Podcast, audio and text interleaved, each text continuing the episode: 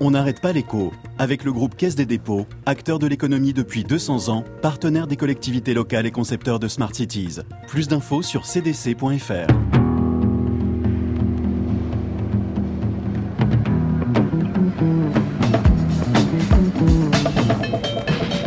On n'arrête pas l'écho. On n'arrête pas l'écho.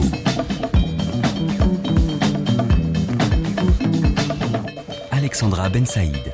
Ça me rappelle ma jeunesse, l'époque où j'avais des idées avant les autres.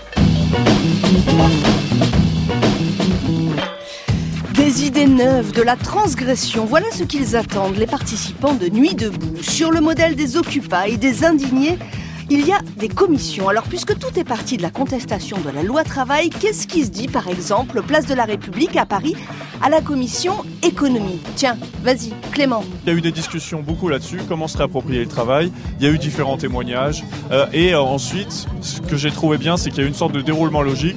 Une fois qu'on se dit, bon, bah, on va changer le, nos types d'entreprises, les grandes questions, et c'est quelqu'un qui a ramené ce sujet, c'est, ok, mais comment on fait dans la concurrence internationale? Ah ah, et voilà, les nuits debout, c'est pas des azous. Ils ont bien identifié les questions centrales, pas encore les solutions. Ça, c'était donc Clément. Une petite dizaine d'années plus tard, et on trouve Emmanuel. La priorité, c'est euh, la situation du pays.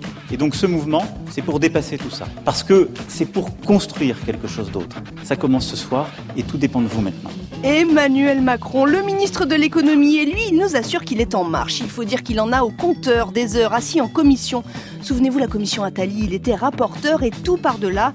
La libéralisation des bus, le déverrouillage des professions réglementées, la politique de l'offre, ce sont ces solutions du social-libéralisme. Alors à gauche, ça a le goût de la transgression, ça ressemble à de la transgression, mais ça n'est pas 9-9.